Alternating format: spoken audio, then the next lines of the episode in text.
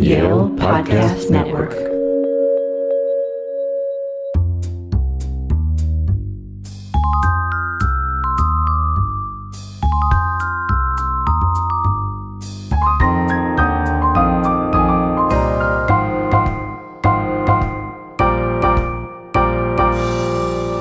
Hi, everyone. This is the Yale University Press Podcast. I'm Michael Hoke. Whether you agreed or disagreed with him, Antonin Scalia was one of the most influential justices to ever serve on the United States Supreme Court. To the right, he was a rare principled justice who used the Constitution as a neutral advisor in all of his decisions. To the left, he was a foe, embodying much of what they felt wrong with conservatism. So, which is it? To help us sort it out, I'm joined today by Rick Hasen, one of the National Law Journal's 100 most influential lawyers in America and Chancellor's Professor of Law and Political Science at the University of California, Irvine. He is the author of The Justice of Contradictions, Antonin Scalia, and the Politics of Disruption. Rick, thanks for joining me today. It's a pleasure to be with you. What made Scalia such a disruptor? Well, I argue that Scalia did to the Supreme Court what Newt Gingrich did to the House of Representatives in 1994 and what uh, Donald Trump is doing to the presidency right now, which is changing the way we think about the institution, how it works, um, what its powers are, and its role in society. Now, of course, he changed the Supreme Court in different ways. The one way that he changed the Supreme Court is he changed what it means to be a Supreme Court justice. Before Scalia, you didn't have justices going out in public defending their uh, judicial methods and attacking the ideology of other justices. Uh, Justice Scalia would go and speak and say uh, against the idea that the Constitution should be interpreted as a living document, that he likes his Constitution dead, dead, dead. Uh, so he changed he changed what um, we think of as a, the role of the Supreme Court justice. He was uh, also um, someone who changed the way that uh, judges and lawyers write briefs and talk about how to resolve constitutional issues and issues of how to interpret federal statutes. He had theories known as originalism and textualism, which perhaps not changing the outcome of cases, changed how we talk about cases, and also gave conservatives like Scalia a tool to be able to argue that when the other side disagreed with him, they were not only incorrect, but that they were engaged in an illegitimate exercise of uh, lawmaking rather than acting as judges. And when when Scalia uh, was first uh, appointed to the Supreme Court and started doing some of these things, how was that viewed at the time? It was this sort of new idea. Well, so Scalia was um, he bothered some of his colleagues when he came on. Uh, we know that Justice Powell objected, but that's fairly common. There were complaints about uh, Justice Sotomayor mm-hmm. uh, when she came on. There are now complaints about Justice Gorsuch. So some of it is, you know, a new person. But one thing he did was he he made it a hot bench, the term that's used when oral argument is uh, very active. And uh, in the in the days before Scalia, it was a pretty quiet kind of uh, period. Um, uh, someone who had up to 30 minutes to speak might speak for 15 minutes without being interrupted. Now, you're lucky if you're an oral advocate at the Supreme Court, you can get a couple of sentences out before someone comes in and Chief Justice Roberts plays traffic cop and, and, and, you know, everybody's jockeying. They're, they're trying to make their points. They're trying to convince other justices because one thing we know is that the Supreme Court justices, unlike on other courts, they don't really communicate about the cases before oral arguments. This is their first chance to uh, try to influence each other. Um, and Scalia was very active in that. And you have to remember that during the period Scalia comes on the court um, in the 80s, uh, he's on the court for nearly 30 years. But you know, by the 1990s, the court becomes, uh, I think, a more polarized institution. I think Scalia had a, a role in that. But uh, a lot of what's going on at the court now is a battle between liberals and conservatives over different ideas. And Scalia would get in there and mix it up. And the other justices, uh, some of them are willing to mix it up with him. What was his uh, his confirmation process like when Reagan nominated him? Uh, it is uh, it, it, was a, a, a relatively um, easy affair for him. Uh, part of the reason for that uh, is that uh, he came up at the same time as Justice Rehnquist, who was already on the court, was being considered for Chief Justice. And uh, the um, opponents on the left figured they only had enough energy to go after one, and they went after Rehnquist. Mm-hmm. And, and Scalia ends up being confirmed on the court by the Senate on a 98 to 0 vote. Hmm. There's no way with the ideas that he has and, and how he is that he would get that today. But um, most of the justices that are being confirmed today are confirmed with many, many votes against them. Mm-hmm. Um, uh, in fact, Justice Alito, uh, who was one of the, uh, or it was the most recent of the uh, Republican nominated justices uh, to be confirmed on the court, had 42 votes against him. Uh, so he could have actually been filibustered at that point, but was not. Um, Justice Kagan had many votes against her. Mm-hmm. Uh, and, and, it's not really about quality. These are both very fine, smart people with very impressive resumes. It's much more about ideology and a prediction about what these justices are going to do when they get on the court. And it turns out that those predictions are often correct. Um, Justice Alito and Justice Kagan so far have not really surprised us in terms of how they've decided cases. So things have really changed from the time of Scalia and Ginsburg getting on the court. Ginsburg gets on the court with almost a unanimous vote. Uh, wouldn't happen today. Yeah, and there's there's uh, often this sort of uh, feeling that the Supreme Court is supposed to be the last bastion of uh, you know free from politics, but that it's becoming more politicized. Um, how much of a role in this sort of politicization, or is or is it not the case? Uh, did uh, someone like Scalia play? So my book uh, starts out calling him a uh, polarizing justice in polarized times. I think he was both a creature of the times, but also helped to make the court more polarized. Uh, I mentioned that he was uh, you know, very active as a as a public speaker, as a public intellectual.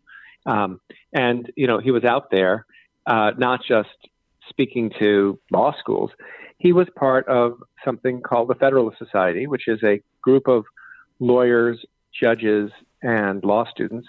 Uh, he was one of the founders. It's now a quite large organization, and it's become sort of the network and means by which Scalia's ideas of originalism and textualism and a very conservative judicial philosophy has been propagated throughout the courts. And, and in fact, uh, President Trump has essentially outsourced the picking of judges uh, that are he's going to nominate to the Federalist Society. His list of Supreme Court justices came from the being vetted from the Federalist Society and the Heritage Foundation, and so uh, we've kind of divided our justices into teams. There's a there's an organization on the on the left called the American Constitution Society, which much smaller but tries to function like the Federalist Society. You kind of have these dueling groups, and you see conservative justices only speaking at Federal Society events, liberal justices only speaking at ACS events, and so the, the, the justices are kind of like gladiators. They're uh, someone like Scalia is viewed as a hero, mm-hmm. uh, and he's really there's really been an effort to deify him since uh, he passed away. Um, he's been viewed as a hero on the on the right, and is seen as a great villain on the left. And, you know, the opposite with someone like Justice Ginsburg. You know, the notorious RBG. You know, uh, hard to imagine that happening without uh, Scalia having set the path.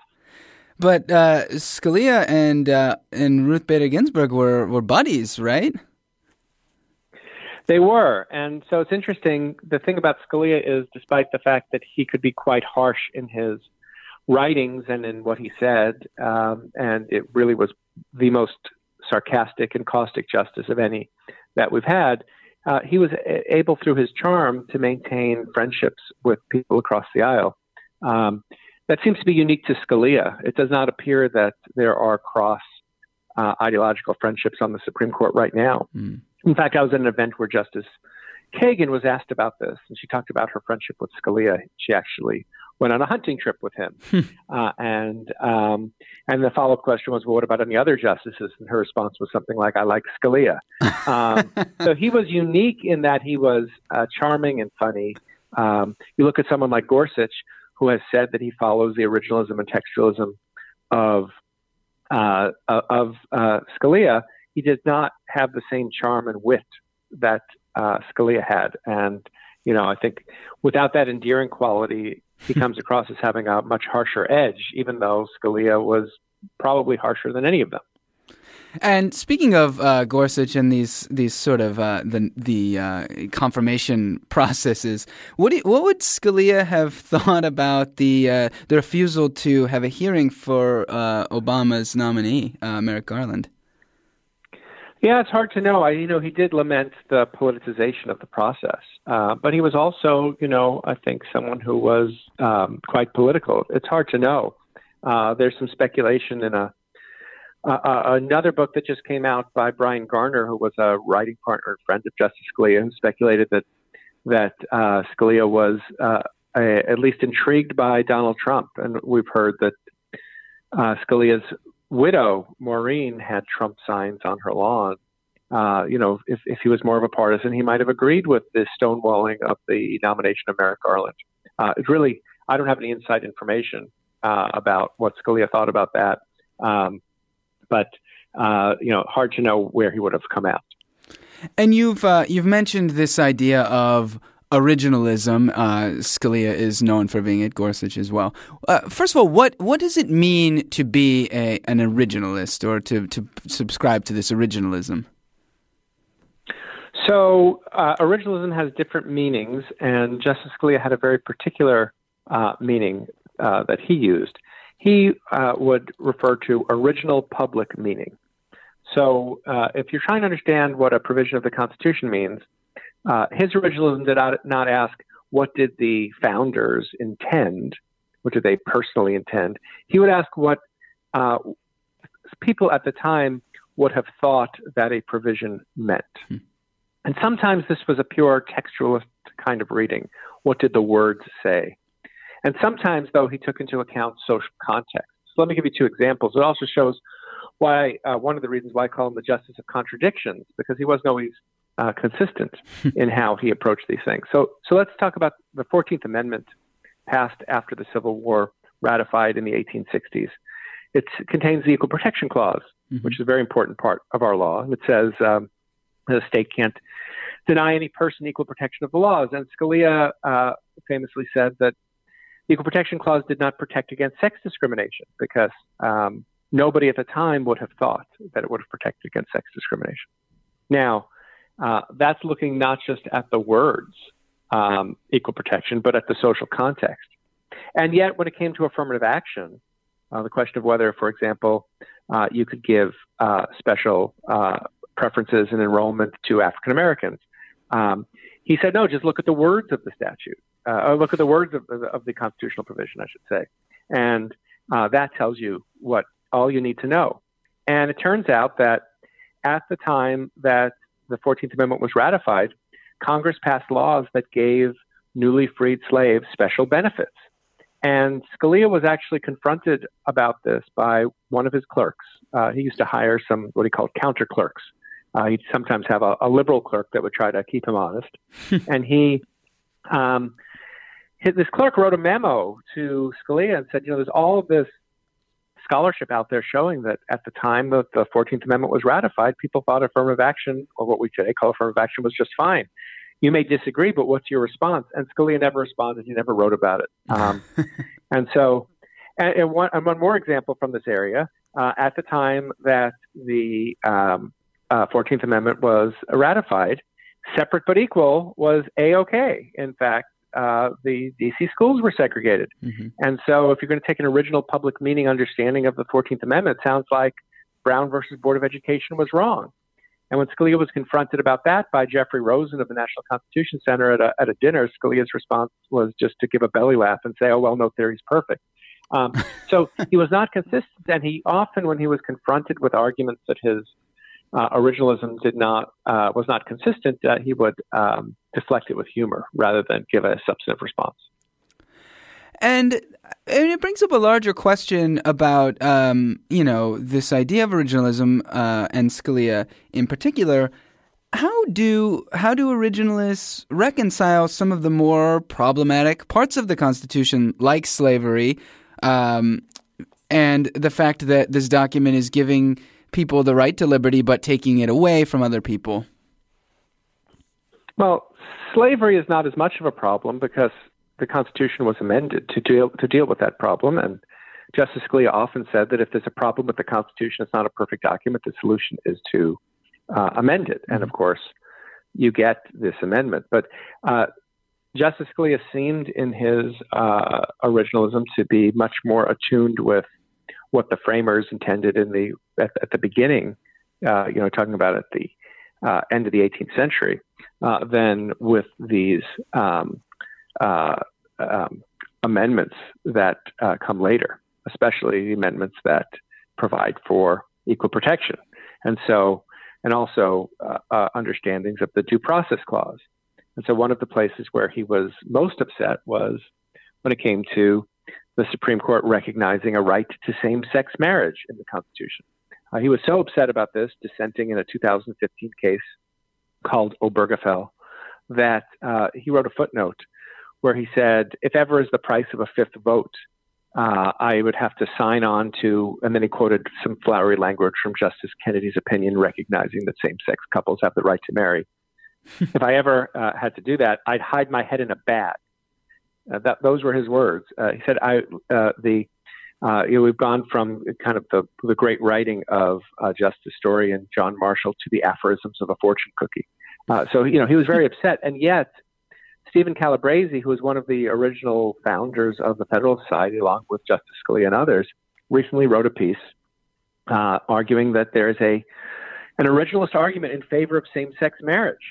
Uh, and so, you know, one question is whether the originalism that Justice uh, Scalia defended as a way of cabining judicial discretion actually is a malleable enough doctrine like any other methodology that Supreme Court justices can use that, that can lead to a variety of results in, in, in, lots of these difficult cases.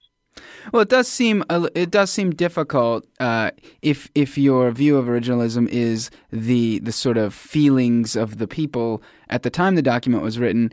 I, I think there's a tendency in history to sort of view people uh, in the past as being less progressive, and, and we've progressed more. But as you're saying, one of his clerks pointed out that this might not have been the case. And, you know, if there's an originalist argument to be made for same sex marriage or something like that.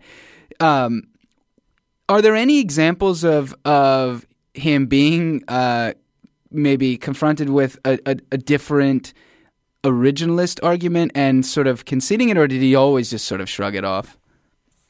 Well, we don't know. Uh, you know, a lot of what we went on at the Supreme Court, we don't know mm-hmm. about. We don't know what's happened behind the scenes. But we do know that, for example, in one of his most famous majority opinions, in a case called Heller, uh, involving whether the Second Amendment includes a personal, individual right to bear arms, Justice Stevens, in his dissent, made an originalist argument against that interpretation. And in Citizens United, Justice Stevens made an originalist argument against Justice Scalia's interpretation that the First Amendment uh, allowed for corporations to spend unlimited sums in elections.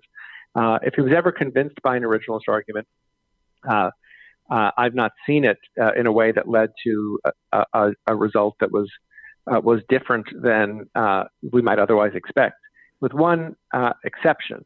In the criminal procedure area, while Justice Scalia often decided cases against criminal defendants, and, and sometimes in harsh ways, for example, he believed that the Supreme Court erred in saying it was unconstitutional to execute uh, the cognitively disabled. He thought that was just fine. But there were some cases, notably in the area of the Sixth Amendment Confrontation Clause, which provides that people have the right to confront witnesses against them.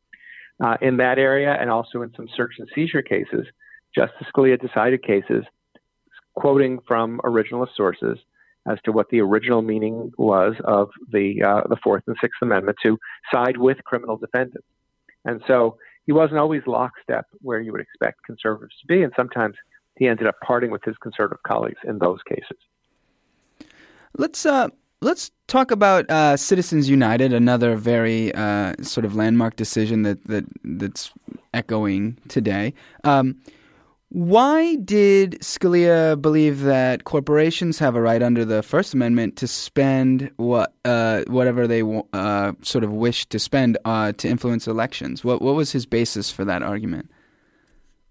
Well, Scalia made uh, uh, three arguments, and he actually had this view uh, since 1990 when he dissented in a case called Austin versus Michigan Chamber of Commerce, and one, one of his arguments was that uh, the First Amendment uh, forbids uh, censorship, and that this was a form of censorship. And, and second, that corporations are associations of people. And third, that uh, these uh, laws are being passed by incumbents to benefit incumbents, and so they're uh, naturally suspect. he believed that the First Amendment should be read to not limit uh, any kind of uh, political speech. Uh, kind of curiously, Justice Scalia and the other justices in the majority in Citizens United agreed with a lower court, without explaining why, that it is permissible to bar foreign people and entities from uh, spending money in our elections. Uh, really, you know, if you took the faux libertarian view that political speech is political speech and it's all about what the public deserves to hear, then it's not really clear why a corporation could spend unlimited sums. But uh, Benjamin Bluman, who was a Canadian lawyer living in New York, who wanted to spend 50 cents to make flyers at Kinko's to hand out that said vote for Obama, why he'd be committing a felony if he did that. Uh, Scalia and the other justices never explained that contradiction. Um, but uh, you know, when it came to at least domestic sources uh, of um, uh, political speech, he was willing to uh, say that uh, there should be no limits. Uh, he was in favor of disclosure, and on that, he differed with fellow originalist Clarence Thomas, who believed that most disclosure laws violate the First Amendment, and there was a right to anonymity. Scalia was very opposed to this. He said this idea that there's something noble about anonymous um, uh, an anonymous flyer. He said well, it's no more noble than an anonymous phone call. He said, you know, people should stand up for what they believe in. Otherwise, it does not resemble the home of the brave. And he really did try to dis- distance himself sometimes from Justice Thomas. Mm-hmm. He famously told NPR's Nina Totenberg, "I'm an originalist and I'm a textualist, but I'm not a nut." uh, suggesting that uh, you know he was not as extreme. That sometimes he would let other issues give way. And, you know, one of the biggest criticisms of Scalia on the right is that he was not Scalia enough, that sometimes he would let other um, uh, issues get in the way of uh, applying a strict, pure originalist and textualist interpretation to constitutional provisions and to statutes. So Scalia was known. Uh, one of the things he's very well known for is his uh, his flourish in writing opinions. So, do you have any favorites uh, that that you would care to share? Well, um, you know, th- there are lots of turns of phrase that are, um, uh, you know, uh, some people consider, you know, well drafted. But I think his most important writing uh, on the court was a dissent in a case called Morrison versus Olson uh, which is probably liberals' favorite Scalia dissent. It's about whether or not the um, independent counsel statute, which allowed for uh, you know Ken Starr type um, prosecutors, uh, whether that violated the Constitution's separation of powers. And talked about all the abuse that could come with having uh, no control over um, these prosecutors and what that would mean for presidential aides and what it would mean for the separation of powers. Uh, it was very forcefully written. Uh, and uh, Justice Scalia said he had the most regret about that decision, not not that not what he wrote, but that um, Chief Justice Rehnquist wrote the majority opinion. And uh, he said his regret it was that uh, he couldn't convince uh, Rehnquist.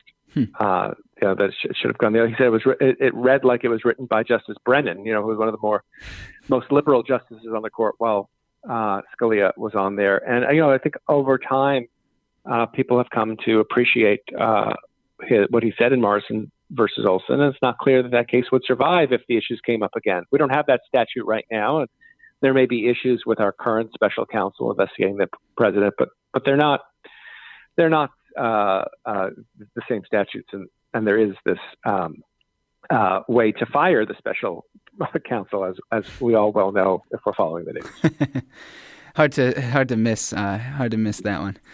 So, uh, what what's what do you think uh, Scalia's sort of lasting legacy is? Is it sort of a mixed bag? Is it you know this conservative hero? Is it foe to the liberals? What what's his lasting uh, mark on the Supreme Court?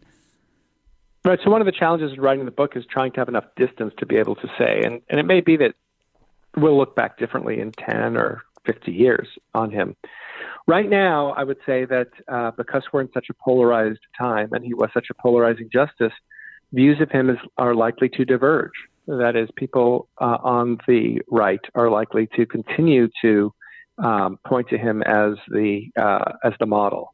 And in fact, I think he's likely to be more influential in death than in life, and and people will forget about the rough edges and argue that he found the holy grail, the way to properly interpret cases. Uh, and uh, he certainly has changed even the way um, more liberal justices and judges write about statutory interpretation cases. Justice Kagan uh, famously declared at the 2015 Scalia lecture, "We are all textualists now." I don't think that means that uh, in a tough case with a high ideological uh, valence that uh, textualism is going to convince liberals to go away they wouldn't otherwise go, or, or convince conservatives to go away they wouldn't otherwise go. But he certainly changed the way that people write about um, how to interpret a statute. I think on the left, he will continue to be vilified, especially for statements he made, which uh, in some of his cases, which many interpreted as harboring an anti-gay animus. Uh, and I spent a lot of time uh, in the book trying to figure out if he actually had that, or he was just taking the position that um, this is an issue that the public, that uh, each state could decide for itself, and that it was not something that uh, he personally uh, might have thought. Uh, and the evidence is is uncertain, uh, but uh, you know I, I, think some of his talk, for example, about the so-called homosexual agenda, or some of his other writings about and, and and and things he said about whether one could have moral disapproval of of homosexuality the way one could have moral disapproval of murder, uh, that these were very controversial statements, and uh, he will continue to be disliked, I think, by many on the left. But he presented a complex picture, and it was not uh, really, um, uh, you know, he's not at this point considered one of the great justices by everyone across the political spectrum. Mm-hmm. Maybe it will be at some point as memories fade uh, that he will be seen that way. But uh, but but as of now, as with Justice Ginsburg on the left, I think he'll have his supporters and he'll have his detractors. All right. Well, the book is The Justice of Contradictions Antonin Scalia and the Politics of Disruption. Rick, thank you for coming on today. It has been my pleasure. That does it for this week's episode. You can find more at yalebooks.yale.edu or on iTunes, Stitcher, SoundCloud, or your favorite app. And if you like what we're doing, please subscribe and leave us a rating because it really helps.